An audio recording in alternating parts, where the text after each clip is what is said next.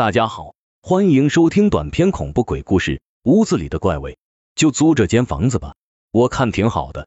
佳佳很喜欢王宇看的这间房子，二层楼，楼下有很多的停车位，还有花园，很不错。那好吧，我们租了。多少钱呢？五百。房东是一个中年女人。王宇把钱给了那女人之后，拿到钥匙，准备收拾屋子。夜深了，已经三点了，睡觉吧。好累呀，王宇准备上床睡觉。你觉得有什么味道吗？佳佳的话让王宇的困意消除了一半。没有啊，不是我的鼻子不好使了，感冒了吧？兄弟，我这有感冒药。不可能啊，大夏天的我感冒。两人睡觉了，早晨起来，两人叫了外卖，吃着早餐。我好想还是觉得有什么味道，像是臭味。厕所吧，住的人多了就容易有味道。叫房东来了给看看。房东来后仔细的检查了一遍，没有什么味道，就走了。我总觉得这个房东很可疑啊，你呢？直觉吧，干咱们这行的人，看谁都可疑。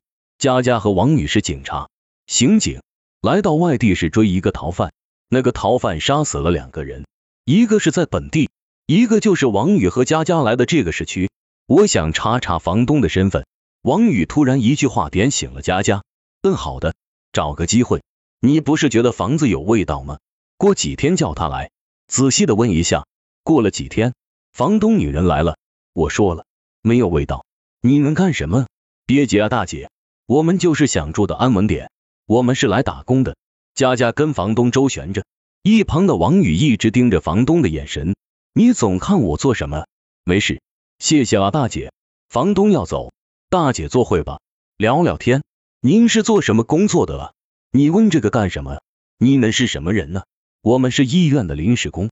对对，我是教师，在这里住了五年了，有一个孩子在国外，老伴死了。大姐，您之前还做过什么人吗？你们到底是谁呀？佳佳有点绷不住了。大姐，我们是医院的。王宇赶紧接过话茬。不对吧？医院的人用警察的皮带，一个哥们送的。女人很狡猾，您真没租过别人？先前是一个男的租了几天，带着什么东西没？一个大箱子，很沉。看着佳佳顿时兴奋起来。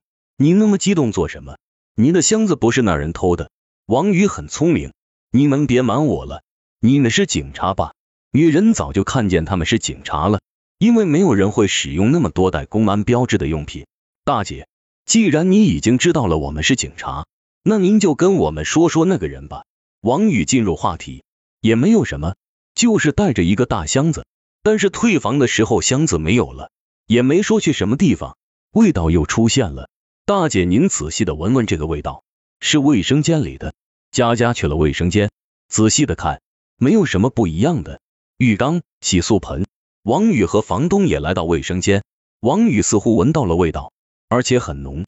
送走了房东，两人在客厅看电视。深夜十二点了，准备睡觉。王宇做梦了，梦见一个男的，浑身是血，肉也在一块一块的往下掉。王宇非常害怕，是鬼。这个男的还说憋死我了。王宇吓出了一身冷汗，赶紧去看佳佳。佳佳坐在床上，一言不发，脸色变了，吓死我了。我做梦了，梦见一个男的，身上流血，肉都掉了，他要抓住我。说话了吗？王宇的话让佳佳更害怕了。憋死我了！味道是卫生间的。男子说憋死我了。两人跑到卫生间，看看什么地方可以藏东西。他们发现了一个很隐蔽的地方，浴缸下面是一个可以打开的小门，是检查漏水用的。王宇拿着手电一照，一颗人头在盯着他，眼睛瞪着。王宇吓得坐在了地上。妈呀！同时一阵恶臭扑来，就是这个味道，是腐尸的味道。你怎么了？发现什么了？去叫大姐。房东赶来，三个人惊呆了。一个塑胶袋里有肢解的尸体，人头落在了外面，发出阵阵的恶臭。房东被吓晕过去了。幺二零来了，送到了医院。王宇通知了警察和法医，谢谢你们，不客气，我们必须抓住这个人。王宇很坚定的对当地公安说。几天过去了，王宇和佳佳在郊外的一座屋子里抓住了杀人犯，带回了市局。从此房东再也不出租这个屋子了。感谢大家的收听，我是任任，我们下期再见。